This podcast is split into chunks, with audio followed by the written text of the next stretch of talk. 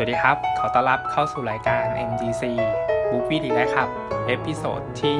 83 นะครับ อยู่กับฟอร์มอีกเช่นเดิมนะครับสำหรับภาพยนตร์เรื่องแรกที่ฟอร์มจะมารีวิวนะครับ ใน episode นี้คือภาพยนตร์ Where We Belong นะฮะ ที่ตรงนั้นมีฉันหรือเปล่านะครับ เป็นผลงานของผู้กำกับคงเดชนะครับ ก็เป็นผู้กำกับไทยที่ มีผลงานที่เราชอบหลาย ๆ เรื่องนะฮะแล้วก็เป็นผู้กำกับที่มากฝีมือคนหนึ่งเลยนะครับ คือทั้งเขียนบทเองด้วยนะครับกำกับเองด้วยนะครับสำหรับ Where We Belong นะฮะก็ต้องบอกว่าฟอร์มมีความอยากดูตั้งแต่ดูภาพยนตร์ตัวอย่างแล้วนะครับ ที่อยากดูเพราะว่าอยากดูพอดเรื่องนะฮะ แต่ว่าสิ่งสำคัญกว่านั้นเนี่ยนะฮะ ก็คือนักแสดงนำทั้งสองคนนะฮะ คือน้องเจนนิสกับน้องมิวสิกเนี่ยฮะ เป็นหนึ่งในสมาชิกวง BNK48 นะครับ ก็ต้องบอกว่าฟอร์มไม่ได้เป็นโอชิ น้องทั้งสองคนอะไรนะครับ แต่ว่าที่อยากดูคืออยากดูน้องๆแสดงนะครับ เพราะว่า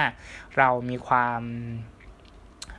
อยากรู้ว่าน้องๆเนี่ยฮะมีความสามารถอะไรมากกว่าการร้องเพลง การเต้น หรือว่าการรอให้คนซื้อบัตรมาจับมือนะครับแต่ว่า ไอประเด็นต่างๆแล้วเนี่ยเราก็โยงทิ้งไปเนาะตอนตอนที่เข้าไปดูภาพยนตร์แล้วนะครับ คือก็เข้าไปดูเรื่องราวของมันนี่แหละนะฮะแต่ว่าก่อนหน้านั้นเนี่ยนะครับ เราก็ตั้งคำถามว่าน้องๆเนี่ยนะครับ มีความสามารถอะไรมากกว่านี้นะฮะมากกว่าที่เป็นอยู่มากกว่าที่เราเห็นอยู่หรือเปล่านะครับ ซึ่งต้องบอกว่ายอมรับเลยนะครับว่าน้องเจนนิสกับน้องมิวสิกนะฮะแสดงภาพยนตร์เรื่องนี้ได้ดีมากๆนะครับ แล้วก็เป็นนักแสดงมืออาชีพได้เลยนะฮะคือ เราแทบลืมความเป็นสาวกับความเป็นเน็ตไอดอลความเป็น BNK48 ไปเลยตอนที่ดูนะฮะ คือเหมือนเรากำลังดูนักแสดงจริงๆนะฮะ ซึ่งน้องเจนนิสเนี่ยฮะ แสดงได้ดีมากๆนะครับ ต้องบอกว่า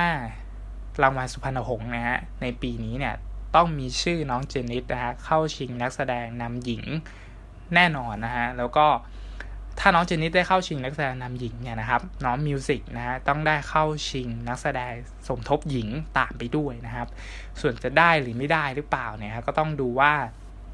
ในปีนี้เนี่ยมีนักแสดงหญิงคนไหนที่ที่แบบเข้าตาบ้างนะครับ ก็จากที่ฟอร์มได้รับชมมาแล้วเนี่ยฮะก็ต้องบอกว่าน้องเจนนิสเนี่ยนะครับน่าจะเป็นตัวเต็งนะครับในการได้รางวัลสุพรรณหงษ์นะต้องบอกว่า เป็นการแสดงที่ที่ดีมากๆนะครับทีนี้นอกจากการแสดงที่ดีมากๆของน้องเจนนิสกับน้องมิวสิกนั่นเนี่ยครับ ก็ต้องถามว่าตัวหนังเนี่ยฮะมันมีพอดเรื่องเกี่ยวกับอะไรนะฮะต้องบอกว่าตอนที่เราดูภาพยนตร์ตัวอย่างนะครับ เราก็คิดว่าหนังเนี่ยฮะน่าจะเป็นหนังแนวแบบ coming of age เนาะเป็นหนังแบบเด็กวัยรุ่นที่กำลังก้าวผ่านผลวัยอะไรประมาณนี้นะครับ แต่ว่า หลังจากที่เราได้ดูไปสักพักแล้วนะฮะ เราก็พบว่าภาพยนตร์เรื่องนี้นะครับ มันไม่ใช่หนัง coming of age เพียงอย่างเดียวเท่านั้นนะคือมันไม่ได้ถ่ายทอดการก้าวผ่านผลวัยของวัยรุ่นนะเพียงอย่างเดียวนะครับ แต่หนังเนี่ยฮะ มันยังสะท้อนปัญหาทางสังคมนะฮะ แล้วก็มีประเด็นที่มันเสียดสีทิ่มแทงระบบต่างๆนะครับ ไม่ว่าจะเป็น ระบบการเมืองนะฮะโครงสร้างของครอบครัวนะฮะระบบการศึกษาในประเทศไทยนะครับ รวมไปถึงการตั้งคำถามถึงการอยู่หรือไม่อยู่นะฮะซึ่งมันเป็นประเด็นอะไรที่เราใช้โจมตีกันว่า ถ้าคุณคิดแบบนี้เนี่ยนะครับ ก็ไปอยู่ประเทศอื่นเลยไหมอะไรประมาณนี้นะครับ รวมไปถึงประเด็นต่างๆ เยอะแยะมากมายนะครับ ซึ่งมันเป็น subplot ของภาพยนตร์เรื่องนี้นะครับ ทั้งหมดนะไอ้ subplot พวกนี้นะครับ มันสอดประสานกันได้อย่างอ่อนโยน แล้วเรารู้สึกว่าตัวผู้กำกับคงเดชนะฮะตัวคุณคงเดชนะครับ มีความประนีประนอมแล้วมีความพอดีมีจังหวะอะไรที่มันพอดี เพราะเรารู้สึกว่าเฮ้ยการที่มันมี subplot เยอะขนาดนี้ถ้าทำไม่ดีเนี่ยนะครับ ไอ้ประเด็นแต่ละอย่างเนี่ยมันก็คงจะไปได้ไม่สุดถูกไหมฮะเพราะว่า เราไม่ได้เลือกเป้าหมาย หรือว่าเราไม่ได้เลือกอเป้าว่าเฮ้ยหนังเนี่ยจะต้องไปถึงเป้านี้นะแต่การที่มันมี subplot เยอะๆเนี่ยฮะมันเป็นปัญหาเหมือนกันนะในการที่จะเล่าเรื่องแล้วไปให้สุดในทางใดทางหนึ่งนะฮะซึ่งเราไม่พบเจอปัญหาตอนที่รับชมภาพยนตร์เรื่องนี้เลยนะครับ เราคิดว่าทุกๆ subplot เนี่ยครับมันไปถึงด้วยตัวของมันเองนะครับ แล้วมันก็สามารถมีความต้องบอกว่า ประสบความสำเร็จนะฮะในใน subplot แต่ละช่วงนั้นๆนะฮะถามว่าวิธีการดำเนินเรื่องนะฮะก็ต้องบอกว่าถ้าใครเคยได้รับชมภาพยนตร์ของคุณคงเดชนะฮะก็จะรับรู้ว่าภาพยนตร์เนี่ยนะครับ จะมีความเนิบนะฮะมีความเชื่องช้านะฮะ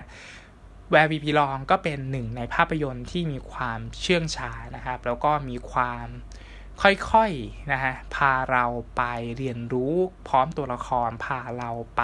เข้าใกล้ตัวละครนะฮะไอความเนิบช้าของภาพยนตร์เรื่องนี้นะครับ มันทำให้เราได้มีเวลาคุ้นคิดนะว่าเหตุใดตัวละครมันจึงเป็นเส้นเช่นนี้นะ แล้วก็เพราะอะไรนะฮะทำไมตัวละครถึงเลือกกระทำแบบนี้หรือว่าเลือกตัดสินใจแบบนี้นะครับ หนังทิ้งช่วงระยะห่างของคนดูนะฮะ ต้องบอกว่าภาพยนตร์มันเปิดมาให้เราโฟกัส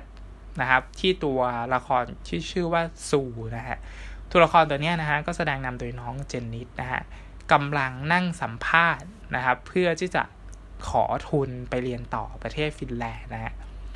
หนังมันเปิดมาให้เราโฟกัสตัวละครตัวนี้นะครับ เพราะฉะนั้นแน่นอนว่าเราจะกลายเป็นผู้สังเกต ในวินาทีนั้นนะซึ่งการที่เราเป็นผู้สังเกตนะฮะมันทำให้เราแบบทิ้งช่วงระยะห่างของคนดูนะฮะแต่ว่าพอเรามีช่วงระยะห่างของคนดูเนี่ยนะครับ ซึ่งเรารับรู้ได้เนี่ย เราก็จะค่อยๆสังเกตไอ้มิติต่างๆ ไอ้ความเป็นมนุษย์ ไอ้ความเป็นคนจริงๆนะฮะ เพราะฉะนั้น การที่หนังมันทิ้งให้เราสังเกตตัวละครในช่วงเริ่มต้นนะฮะจนพาเราไปเข้าใกล้ตัวละครเรื่อยๆนะครับ จนไปถึงกลางเรื่อง จนไปถึงตอนจบเรื่องนะฮะจนเราแทบที่จะลืมไปแล้วว่าเฮ้ยตอนเริ่มต้นเรากลายเป็นผู้สังเกตนะ แต่ว่าพอหนังมันผ่านไปเรื่อยๆอะเรากลับกลายเป็นส่วนหนึ่งในภาพยนตร์เรื่องนี้ แล้วเรากลายเป็นคนที่เข้าไปใกล้ตัวละครอย่างถึงที่สุดมากๆนะครับ ตอนที่หนังจบเนี่ยนะฮะโมเมนต์ที่ได้รับตอนที่หนังมันจบแล้วเนี่ยก็คือ มันพูดอะไรไม่ออกนะ แล้วก็มันมันอื่นๆน่ะพูดยังไงดีก็คือมันแบบมันตึงๆ มันแบบมีความรู้สึกอะไรบางอย่างที่มันหลงเหลืออยู่ แล้วมันมีคำถามอะไร ให้เรากลับไปคิดต่อ จนแบบต้องนั่งฟังเพลง ตอนจบนะฮะแล้วก็นั่งดูรายชื่อนักแสดงนั่งดูนู่นนี่นั่นน่ะนั่งค้างอยู่บนเก้าอี้อะแล้วก็เป็นความรู้สึกที่ที่มันเป็นความรู้สึกที่เราเราเกิดคำถามภายในใจต่อตัวละครนะฮะว่าเฮ้ยแล้วมันจะเป็นยังไงต่อ แล้วมันจะยังไงต่อแล้วมันจะมันมันยังไงมันแบบมันอื่นๆอะไรประมาณนี้นะครับ ซึ่งมันเป็นความจะบอกว่ามันเป็นความเจ็บปวด ที่ตัวละครได้ ได้รับหรือว่าเป็นความเจ็บปวดที่ตัวละครได้เลือกที่เราได้รับเนี่ยนะมันก็ไม่ไม่ไม่ถึงขนาดนั้นนะเพราะว่าเราก็ไม่ได้มีความสัมพันธ์กับตัวละครมากนักนะคือตัวละครมันไม่ใช่เป็นตัวละครที่อยู่ในชีวิตเราจริงๆอะนะครับ แต่ว่าเราสัมผัสกับไอความรู้สึกนั้นหลังจากที่ดูจบไปแล้วนะพูดอย่างนี้เหมือนมันงงนะมันอธิบายความรู้สึกยากมากๆนะครับ ตอนที่ดูหนังเรื่องนี้จบแล้วนะฮะง่าย ๆก็คือว่าความเจ็บปวด ของหนังเนี่ยฮะมันเป็นความสัมพันธ์ระหว่างเพื่อนที่เรามีในโมเมนต์นั้นนะแล้วเราก็ยังมีความเจ็บปวดในความสัมพันธ์ของคนในครอบครัวด้วยนะครับ ยิ่งไปกว่านั้นเรามีความเจ็บปวดในสังคมที่เราอยู่หรือว่าไอความน้อยเนื้อต่ำใจเนี่ยนะครับ ที่เราอาศัยอยู่อยู่ในที่นี้เนี่ยฮะมันก็เป็นความเจ็บปวดที่เราได้รับ เพราะฉะนั้นมันเลยอธิบายยากมากๆหลังจากที่ดูจบแล้วว่าเรามีความรู้สึกยังไงนะฮะ ไอ้ทั้งหมดทั้งมวลเนี่ยฮะที่เราเล่ามาเนี่ยนะครับไอ้ความเจ็บปวดต่างๆ มากมายที่หนังมันระบายออกมา หรือหนังมันสะท้อนออกมาเนี่ยฮะมันสามารถร้อยเรียงแล้วมันก็สามารถเชื่อมโยงเข้าหากันได้อย่างละมุนมากๆนะครับ ก็เล่ามาถึงตรงนี้ยังไม่ได้เล่าเรื่องย่อเลยนะครับ ว่าหนังมันเล่าเกี่ยวกับอะไรนะฮะตัวละครหลักนะครับใน Where We Belong นะฮะก็จะเป็นตัวละคร 2 ตัวนะฮะตัวละครตัวแรกชื่อว่าซูนะฮะ ก็แสดงนำโดยน้องเจนนิสนะฮะตัวละครซูเนี่ยฮะจะเป็นตัวละครเด็กสาวที่กำลังจะได้ทุนนะฮะไปไปเรียนต่อประเทศฟินแลนด์นะฮะแล้วก็ช่วยครอบครัวทำธุรกิจร้านก๋วยเตี๋ยวนะครับต้องบอกว่าเป็นร้านก๋วยเตี๋ยวชื่อดังในอำเภอนั้นก็ว่าได้นะฮะตัวซูเนี่ยฮะก็พยายามที่จะ ไปเรียนต่อต่างประเทศให้ได้นะครับ แต่ว่าตัวพ่อเนี่ยนะฮะก็ไม่เห็นด้วยนะฮะแล้วก็ไม่ยอมเซ็นในเอกสารยินยอมให้ตัวลูกสาวเนี่ยไปต่างประเทศนะทีนี้มันก็มีประเด็น subplot ไปอีกนะฮะก็คือตัวซูเนี่ยครับได้สูญเสียคุณแม่ไปนะฮะซึ่งไอ้ประเด็นคุณแม่เนี่ยฮะที่ที่ตัวซูอ่าได้ได้มีความรู้สึกเนี่ยมันเป็นอะไรที่สะเทือนใจมากๆนะครับ แล้วก็ถ้าเล่าไปมากกว่านี้เนี่ยมันจะสปอยนะครับ เพราะฉะนั้น ผมก็จะหยุดไว้เพียงแค่นี้นะฮะ แต่ว่าถ้ามีโอกาสได้ได้เล่าภาพยนตร์เรื่องนี้อีกนะฮะ เราจะเล่าถึงประเด็นนั้นที่เราเราได้รับแล้วเรามีความรู้สึก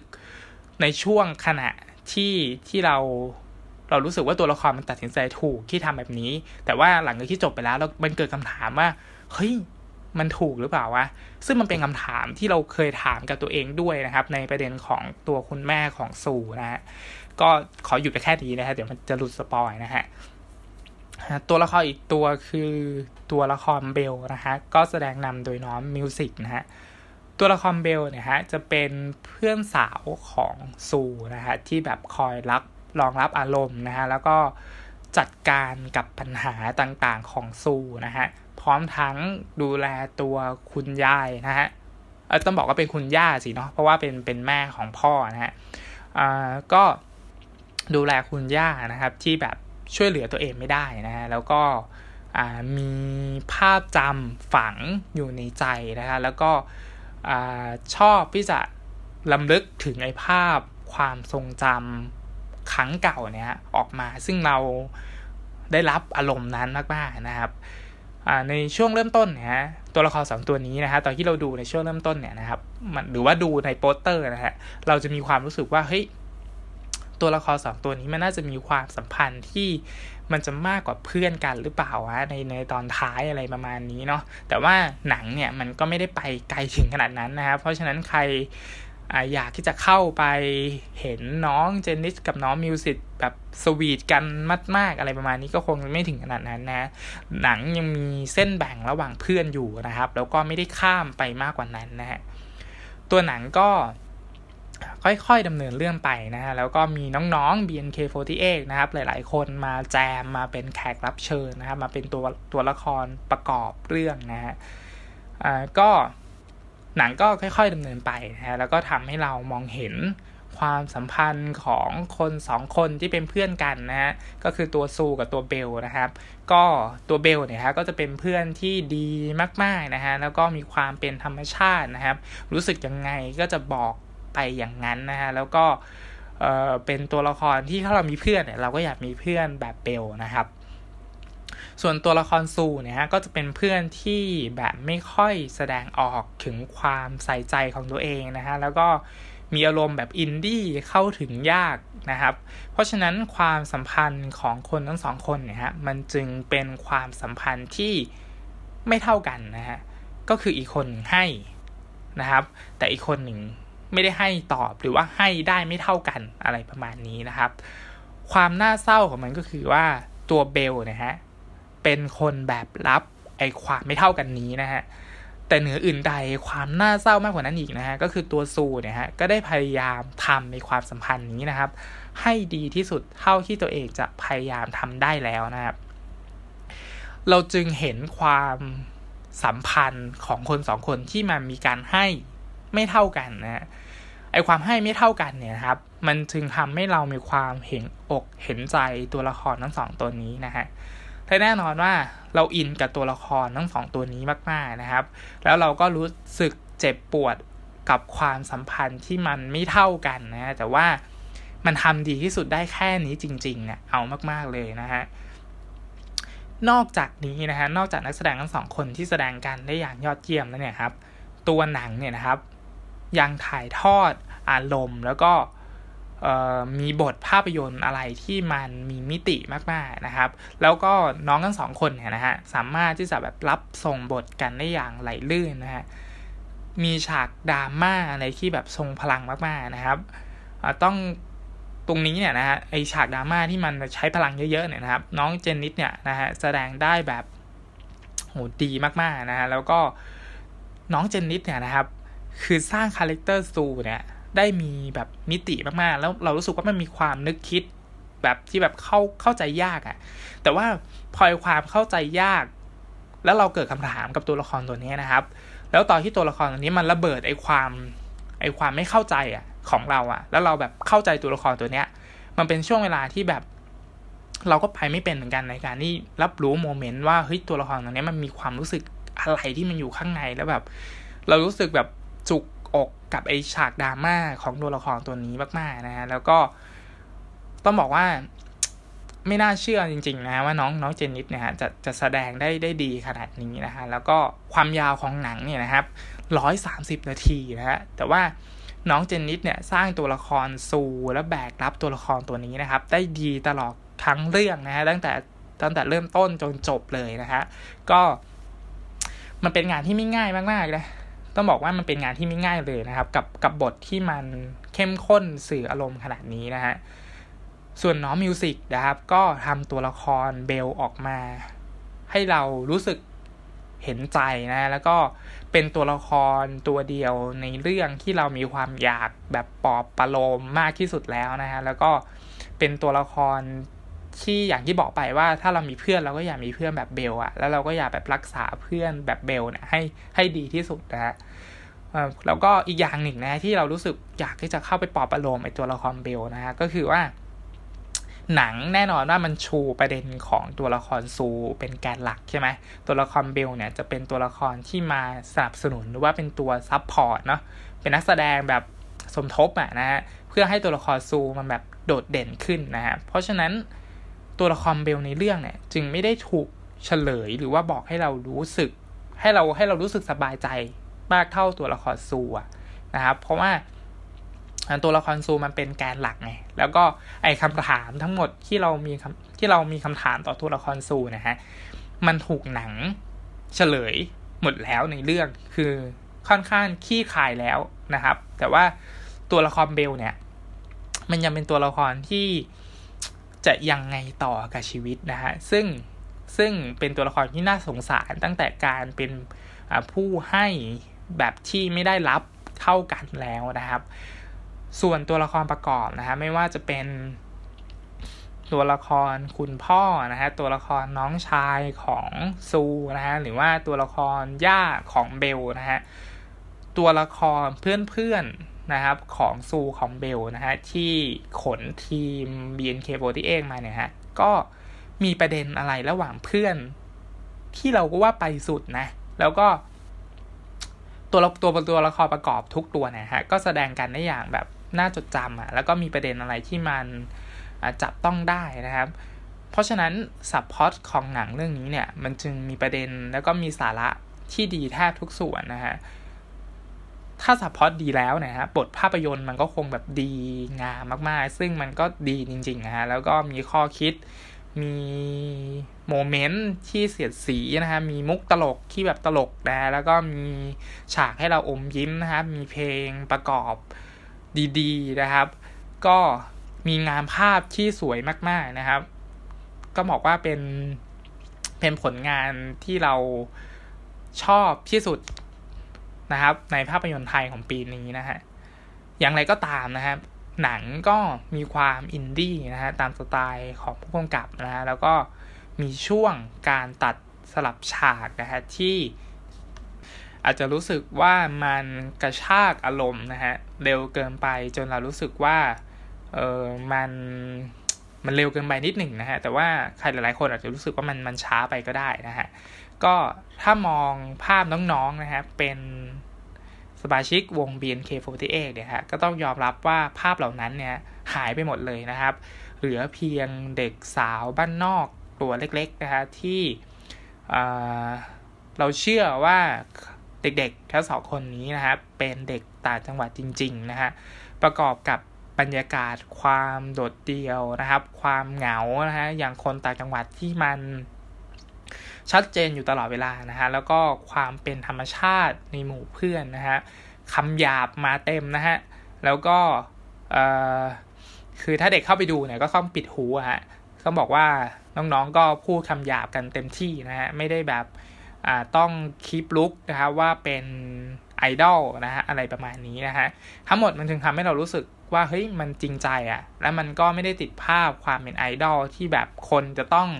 เสียเงินไปจับมือนะฮะแต่ว่าน้องๆเนี่ยเป็นนักแสดงจริง ๆนะครับ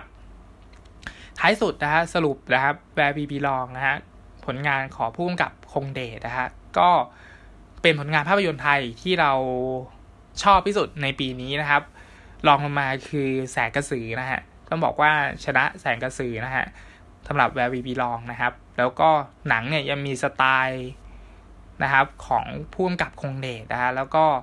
พาเราไปพบกับจุดคลายแม็กของหนังนะฮะแล้วก็ช่วงเวลาหนึ่งเนี่ยหนังก็ได้ขี้คาย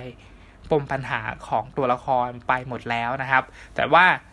มันเหมือนจะจบแล้วนะฮะแต่หนังเองเนี่ยก็ยังพาเราไปเจอกับปัญหาก้อนใหญ่นะฮะแล้วก็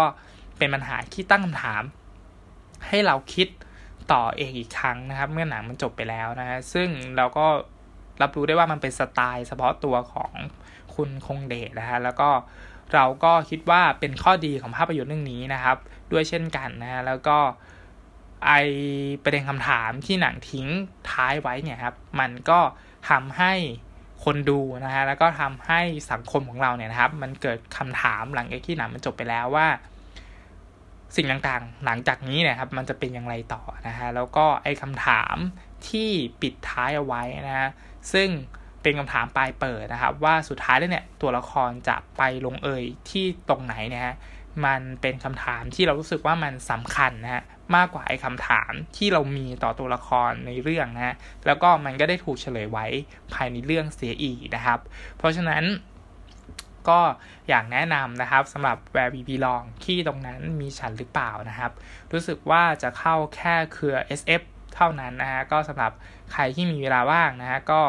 ลองไปรับชมภาพยนตร์เรื่องนี้กันนะฮะ แต่สำหรับใครที่เป็นโอชิ BNK48 นะครับหรือว่าเป็นโอชิน้องเจนนิษฐ์น้องมิวสิกเนี่ยนะฮะก็คงจะไม่พลาด แล้วก็คงจะปลื้มใจนะครับกับาการเป็นโอชิของน้องทั้งสองคนนะครับ เพราะว่าน้องทั้งสองคนเนี่ยนะครับ เป็นนักแสดงจริงๆนะฮะต้องบอกว่าแสดงกันได้อย่างยอดเยี่ยมมากๆนะครับ แล้วก็พุ่มกับคงเดชก็ทำหนังออกมาได้ยอดเยี่ยมเช่นกันนะครับ ไม่ว่าจะเป็นบทภาพยนตร์นะฮะ การถ่ายทอด การเล่าเรื่อง การดำเนินเรื่อง หรือว่าการตัดสลับฉากนะครับ รวมไปถึงงานภาพที่ดีมาก ๆนะครับ ก็อยากที่จะขอชื่นชมทีมงานในทุกๆส่วนนะครับ ภาพยนตร์เรื่องนี้ที่ผลิตหนังไทยดี ๆ มาให้เราได้รับชมอีกถึงเรื่องนะครับในปีนี้นะครับก็นี้เป็นเรื่องแรกนะฮะที่มารีวิวให้ฟังกันนะครับ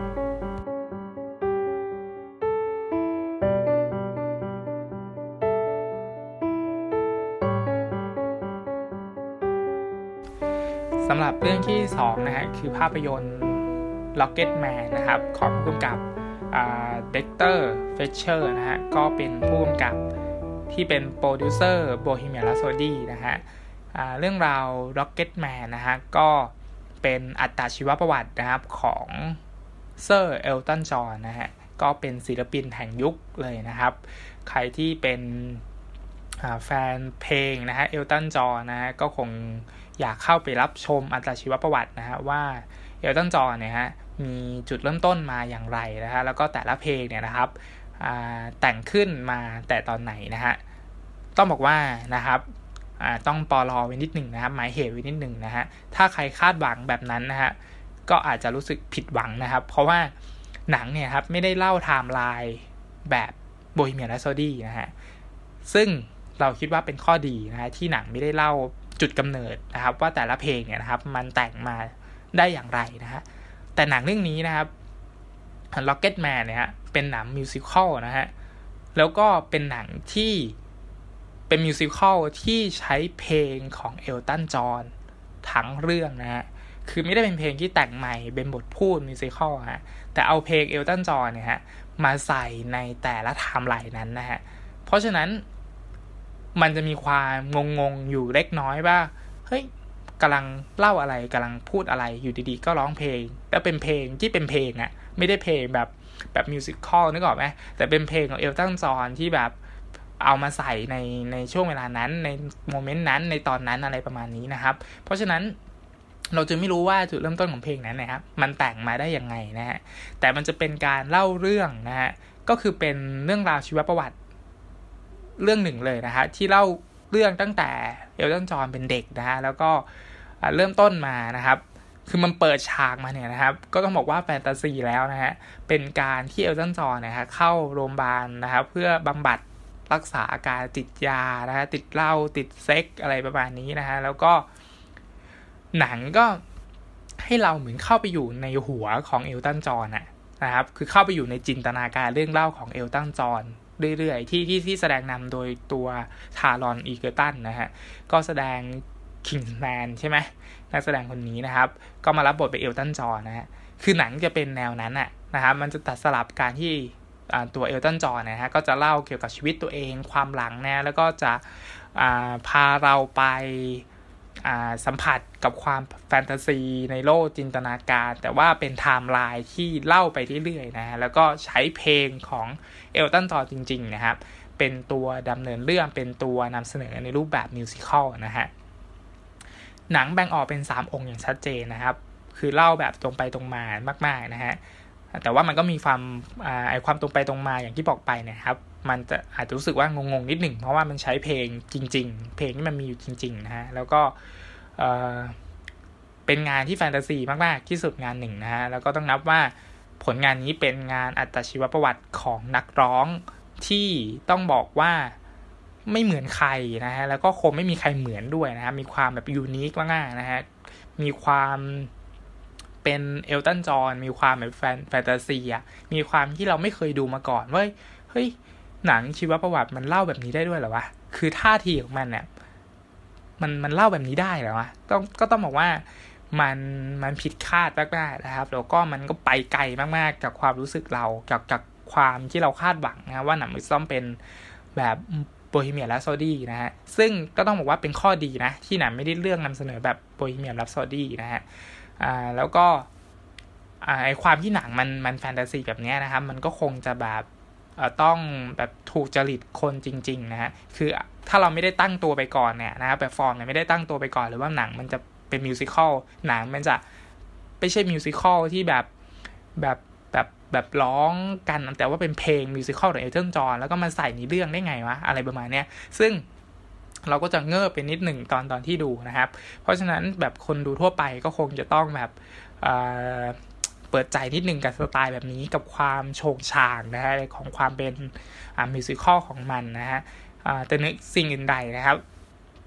งานเพลงของเอลตันจอ์เนี่ยนะครับ ก็เป็นงานเพลงที่ไพเราะนะแล้วก็มีเนื้อหาอะไรที่ดีนะฮะรวมไปถึงมีการหยิบจับมาใส่นะฮะในในในแต่ละจังหวะ แม้ว่ามันจะโฉงฉางอะแต่ว่าเราก็รู้สึกว่ามันไอความไพเราะของเพลง เนื้อหาของเพลงเนี่ยมันก็ช่วยลบรอยต่อของความ ไม่พอดีนะฮะเปลี่ยนเป็นความเพลิดเพลินนะฮะแล้วก็มีดนตรีเพราะๆมีเนื้อร้องเพราะๆนะครับ อย่างไรเสียนะครับหนังก็ไม่ได้โฟกัสไปที่ตัวเอลตันจอนนะครับเป็นหลักใหญ่ใจความของเรื่องนะฮะตัวละครที่เป็นเพื่อนนะฮะก็คือตัวละครเบอร์นี่นะฮะซึ่งตัวละครตรงนี้เราคิดว่าเป็นตัวละครที่สำคัญไม่แพ้ตัวเอลตันจอนเลยนะครับ แล้วเรารู้สึกว่าเอลตันจอนเนี่ยนะครับพยายาม ยกย่องเพื่อนของเขาด้วยนะครับ ในในหนังเรื่องนี้อย่างเห็นได้ชัดนะฮะก็เป็นเพื่อนรักของเอลตันจอนะครับ ที่เป็นคนแต่งเพลงทุกเพลงนะครับไม่แน่ใจเหมือนกันนะ แต่เราคิดว่าเป็นทุกเพลงนะฮะแล้วก็เอลตันจอก็จะมาคิดทำนองใส่ลงไปในเนื้อเพลงนั้นนะฮะตัวเบอร์นี่ก็จะเป็นคนแต่งเพลงให้เอลตันจอนะฮะคือเป็นเพื่อนตั้งแต่เริ่มต้นนะแล้วก็ เป็นตัวละครที่สำคัญมากๆนะครับ แล้วเรารู้สึกว่าตัวเอตันจอนเนี่ยโชคดีนะที่มีเพื่อนอย่างเบอร์นี่นะฮะแล้วก็เป็นตัวละครที่มีอิทธิพลต่อพอดเรื่องนะฮะหรือว่ามีชีวิตนะครับมีมีอิทธิพลต่อชีวิตของเอลตันจอนะฮะแล้วก็ทำให้เอลตันจอเนี่ยพลิกผันจากคนหนึ่งไปเป็นอีกคนหนึ่งนะฮะแล้วก็เรารู้สึกว่าโชคดีมากๆนะฮะที่เอลตันจอเนี่ยนะครับมีมีเพื่อนแบบนี้นะฮะแล้วก็ รู้สึกว่าเขาไม่ได้โดนทอดทิ้งอะนะครับแล้วก็การที่เขาไม่ได้โดนทอดทิ้งเนี่ยเขาทำให้เขาเนี่ยฮะหลุดพ้นกับไอความมืดมนของชีวิต ไอความติดยา ติดเหล้าติดเซ็กส์นะอะไรประมาณเนี้ยมันหลุดพ้นมาได้เพราะว่าเขามีเพื่อนที่ดีนะฮะก็ต้องบอกว่าลองนึกเปรียบเทียบกับ Bohemian Rhapsody นะฮะ เปรียบเทียบกับตัวเฟรดดี้นะฮะ เอลตันจอห์นแทบไม่ได้ต่างอะไรกับเฟรดดี้เลยนะฮะ แต่สิ่งที่ต่างก็คือว่าเขามีเบอร์นี่นะฮะ ซึ่งเป็นสิ่งที่ต่างมาก ๆ จากตัวเฟรดดี้นะ คือเฟรดดี้เนี่ยครับ สุดท้ายก็จะอยู่คนเดียวโดดเดียว เปลี่ยวเหงานะฮะ แล้วก็ซึมเศร้า แต่ว่าตัวเบอร์นี่นะครับไม่เคยที่จะทิ้งเอลตันจอห์นเลยนะฮะ แล้วก็เป็นเพื่อนรักกันมาก ๆ นะฮะ คอยช่วยเหลือเอลตันจอห์นตลอดนะฮะซึ่งหนังเนี่ยนะครับก็ ยกเครดิตให้เบอร์นี่แบบแบบแบบเต็มที่เลยนะฮะอีกส่วนหนึ่งนะฮะก็เป็นส่วนความสัมพันธ์ของครอบครัวนะฮะโดยโดยเฉพาะความสัมพันธ์ระหว่างแม่นะครับ ของเอลตันจอห์นนะฮะที่เป็นเป็นแม่ที่เอลตันจอห์นน่าจะมีความรักนะแล้วก็มีทั้งรักทั้งชังในเวลาเดียวกันนะฮะซึ่งประเด็นนั้นก็บอกเล่ามาได้ดีนะครับ มันมีโมเมนต์ที่เรารู้สึกอ่ารู้สึก ว่ามันเล่าได้ดีนะฮะก็คือโมเมนต์ที่แบบเอลตันจอห์นแก opening นะฮะก็คือโทรไปบอกแม่ว่าเออเขาเนี่ยรักร่วมเพศนะคือแม่เขาก็ไม่ได้แคร์อะไรแล้วแม่เขาก็บอกว่าเขาก็รู้อยู่แล้วนะฮะแล้วก็มีประโยคที่แม่เขาบอกว่าอ่าลูกจะไม่เจอรักแท้ในชีวิตอะไรประมาณนี้นะฮะ ซึ่งก็เป็นโมเมนต์ที่เราก็รู้สึกว่าสะเทือนใจอยู่เหมือนกันนะ ทั้งทั้งที่แบบ คือแบบกำลังแก opening อะไรประมาณนี้แล้วก็แม่ของเอลตันจอห์นก็ไม่ได้ฟูมฟายอะไรว่าลูกตัวเองนะครับอ่าเป็นเป็นเกย์รักร่วมเพศอะไรประมาณนี้นะครับ อีกส่วนสำคัญนะที่มีอิทธิพลต่อเอลตันจอนะก็คือตัวพ่อของเอลตันจอนะครับ ที่แบบอ่าเป็นคุณพ่อแล้วเรารับรู้ได้ว่าตัวเอลตันจอห์นนะครับ มีความรักต่อคุณพ่อเขามาก ๆนะแล้วก็อยากที่จะทำ ชีวิตเพื่อให้พ่อของเขาเนี่ยฮะภูมิใจนะฮะแต่ว่าตัวละครตัวพ่อเนี่ยฮะก็กลับทำสิ่งที่ตรงข้ามต่างๆ ในความที่จะเป็นพ่อที่ดีนะฮะที่จะมีความรักให้ให้ลูกนะครับ ซึ่งมันก็เป็นมุมหนึ่งนะฮะที่กลายเป็นแรงบันดาลใจ หรือว่าเป็นแรงผลักดันให้เอลตันจอเนี่ยอยากเป็นคนที่ดีกว่าเดิมนะฮะหรือว่าอยากเป็นแบบนี้จริงๆนะฮะซึ่งหนังเนี่ยนะครับก็ทำได้ออกมาสะเทือนใจพอสมควรนะฮะ เรื่องราวรักร่วมเพศเนี่ยคงไม่ต้องพูดถึงนะฮะเพราะว่าทุกคนก็รับรู้อยู่แล้วนะฮะหรือว่าความใจแตกนะฮะเชื่อคนผิดเนี่ยนะครับ มันก็คล้ายๆเฟรดดี้ใน Bohemian Rhapsody ครับเหมือนกันเลยนะฮะแล้วก็สิ่งต่างๆเหล่านี้มันก็ถูกถ่ายทอดออกมาได้อย่างกระชับนะครับ เราคิดว่าไม่ได้ยืดเยื้อ แม้ว่าความดราม่าต่างๆของเอลตันจอห์นนะฮะ ดูผิวเผินเนี่ยก็ไม่ได้ต่างกับศิลปินทั่วไปอย่างอย่างอย่างที่ฟอร์มได้บอกไปนะครับคือดูเผินๆเนี่ยไม่ได้ต่างกับเฟรดดี้เมอร์คิวรีในใน Bohemian Rhapsody เลยนะฮะก็คือเป็นตัวละครที่เป็นเกย์ใจแตกแล้วก็ไปเชื่อติดผู้ชายอะไรประมาณนี้นะฮะแต่สิ่งหนึ่งที่มันแตกต่างมากๆนะก็คือ คนรอบตัวของเอลตันจอห์นเนี่ยนะครับ ดีมากๆนะฮะแล้วก็ชีวิตที่มันแฟนตาซีจริง ๆอะนะฮะแล้วเรารู้สึกว่า หนังนะฮะก็คงจะต้องทำชีวประวัติของเอลตันจอห์นให้มันออกมาแฟนตาซีแบบนี้แหละนะครับ ท้ายสุดนะ Rocketman นะก็คงจะเป็นภาพยนตร์ที่ประสบความสำเร็จในความเป็นหนังชีวประวัติที่โคตรแฟนตาซีอะนะฮะแล้วก็เป็นเรื่องราวที่สะท้อนความเป็นตัวตนของเอลตันจอห์นที่เราเห็นตาม YouTube นะฮะ เห็นตามงานนู้นงานนี้นะฮะ ให้เรารับรู้ว่า เฮ้ย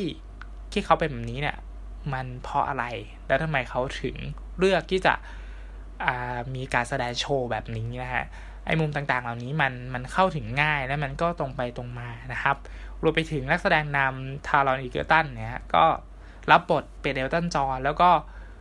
พิเศษคือเขาร้องเองด้วยนะ ไม่ใช่แบบ lip sync นะ ไม่ใช่แบบเปิดเพลงเอลตันจอห์นนะ แต่ว่าเป็นเสียงของคาร์ลอนอีเกอร์ตันทั้งเรื่องเลยนะฮะ แล้วก็ สามารถสื่อสารอารมณ์ให้เราเชื่อไปกับตัวละครเอลตันจอในเรื่องได้อย่างสนิทใจนะครับออย่างไรเสียนะฮะหนังเองก็มีข้อจำกัดนะครับ ด้วยความเป็นผลงานแบบมิวสิควลนะฮะแล้วก็มีความชงชางอย่างที่บอกไปนะในการที่จะใส่เพลงของเอลตันจอลงไปนะฮะทำให้ข้อมูลหรือว่าความลึกของเรื่องราวชีวิตคนคนหนึ่งนะครับ มันไม่ได้สะท้อนบทเรียนให้เรา รับรู้นะฮะหรือว่าให้คนดูอย่างแบบจริงจังซีเรียสนะฮะแบบจนได้ข้อคิดกับบทเรียนชีวิตของคนคนหนึ่งหรือว่าแบบรู้สึกสนุกมาก ๆ เหมือนตอนดู Bohemian Rhapsody นะฮะก็ต้องบอกว่าเป็นงานที่ต้องถูกจริตคนจริง ๆอะ่ะแต่ว่าเป็นผลงานที่ดีอีกหนึ่งเรื่องในปีนี้นะครับ แล้วก็ถ้าใครชอบความแฟนตาซีนะฮะหนังเรื่องนี้คือแฟนตาซีมากๆนะครับ แล้วก็เอลตันจอห์นนะฮะ ถามว่าหนังแฟนตาซีแบบนี้นะฮะก็ต้องเหมาะกับเรื่องราวชีวิตของเอลตันจอห์นนะฮะอย่างหลีกเลี่ยงไม่ได้นะครับ แล้วก็สมควรแล้วนะฮะที่หนังได้เลือกแสดงความแฟนตาซีแบบนี้ออกมานะครับ ในภาพยนตร์เรื่องนี้นะครับสำหรับ MDC นะครับ episode ที่ 83 นะครับ ก็ต้องขอจบไว้เพียงเท่านี้นะครับ ก็สัปดาห์นี้รีวิว 2 เรื่องนะครับ เรื่องแรกคือ Where We Belong นะครับ เรื่องที่ 2 คือ Rocketman นะครับ สัปดาห์นี้ฟอร์มดูหนังแค่ 2 เรื่องเท่านั้นนะฮะ ยังไม่ได้ไปดู Toy Story ภาค 4 นะครับ ก็คงจะหาเวลาไปดูนะฮะ แล้วก็มารีวิวให้ท่านผู้ฟังได้รับฟังกันนะครับสำหรับ Toy Story นะฮะ ก็คงจะเป็นสัปดาห์หน้านะครับ แน่นอนนะครับสำหรับ Toy Story นะฮะ ก็อยากดูนะครับ แต่ว่าเวลามันมันไม่ตรงนะฮะ แล้วก็อ่า รักสองปีนะฮะก็อยากดูเหมือนกันนะครับ ของคุณปั้นจันนะฮะก็ต้องหาหาเวลาไปดูนิดหนึ่งนะครับ ก็ถ้ามีโอกาสได้ดูเนี่ยก็คงจะเอามาพูดในรายการนะครับสำหรับวันนี้นะครับผมฟอร์มต้องขอจบรายการไม่เพียงเท่านี้นะครับ ขอให้รับชมภาพยนตร์อย่างมีความสุขนะครับ แล้วพบกันใหม่สัปดาห์หน้านะครับ สวัสดีครับ